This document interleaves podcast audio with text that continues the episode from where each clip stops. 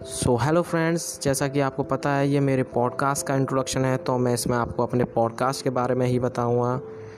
तो इससे पहले मैं आपको अपने पॉडकास्ट के बारे में बताऊँ, पहले मैं आपको अपना इंट्रोडक्शन दे देता हूँ, जिससे कि हम फैमिलियर हो सकें।